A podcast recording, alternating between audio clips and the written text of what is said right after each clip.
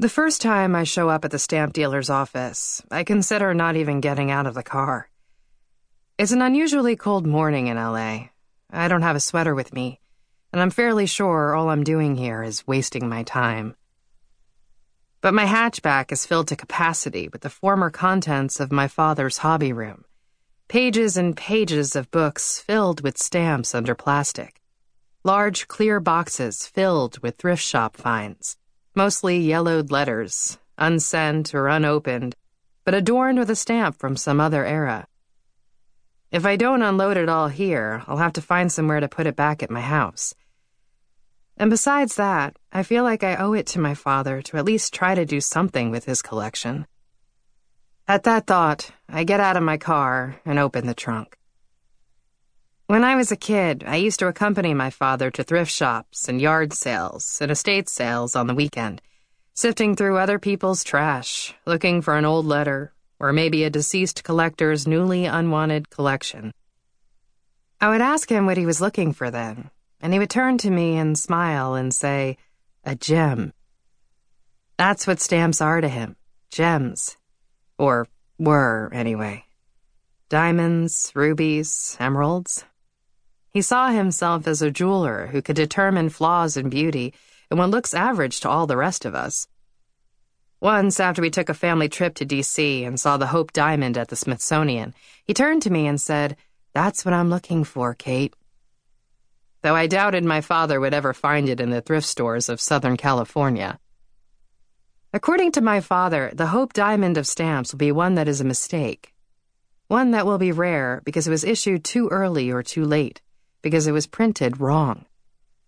And I guess that's what all these boxes stacked up in the back of my car really signify his search for some kind of accidental greatness amidst thousands of little paper squares. All I see when I look at stamps are paper and ink. Stamps are a means to an end, a utility.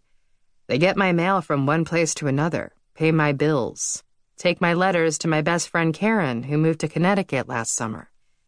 And most recently, they've sat staring at me. Three little flowers in a row, pasted on the manila envelope from Daniel that I've left unopened on my kitchen counter. The end of everything. I hate the finality of it, and that's why I haven't actually opened the envelope yet. I'm certain that my father, who never much liked Daniel, would have been altogether annoyed by the choice of flowers for such a correspondence. But my father doesn't know.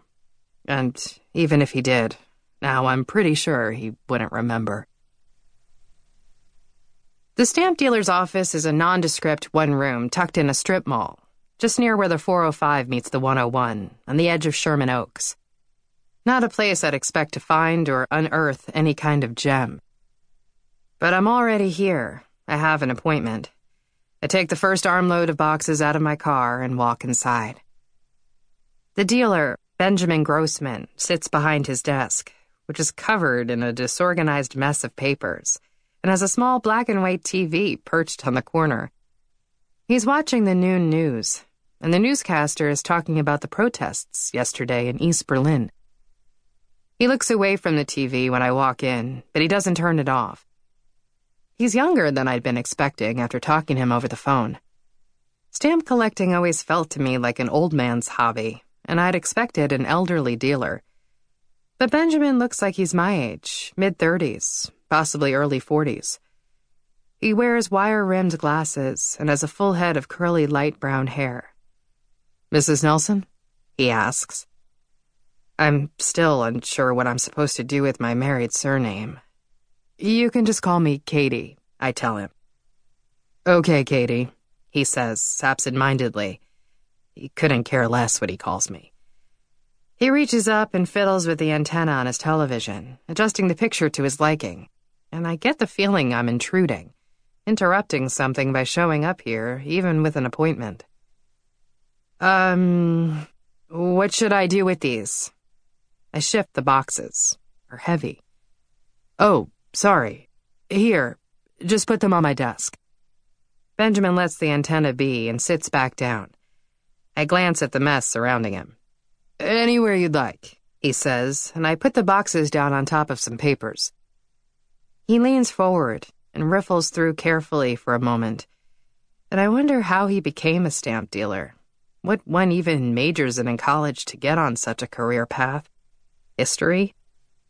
I majored in English and work for a lifestyle magazine where I review movies. It's not a very well paying job, but until recently it was at least a fun one.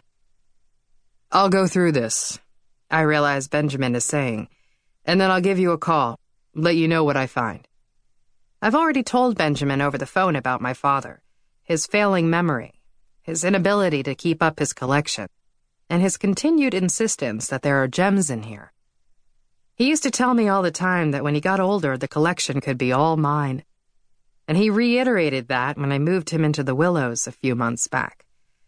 But I honestly don't know what I'm supposed to do with it. And that's really why I've brought it all here.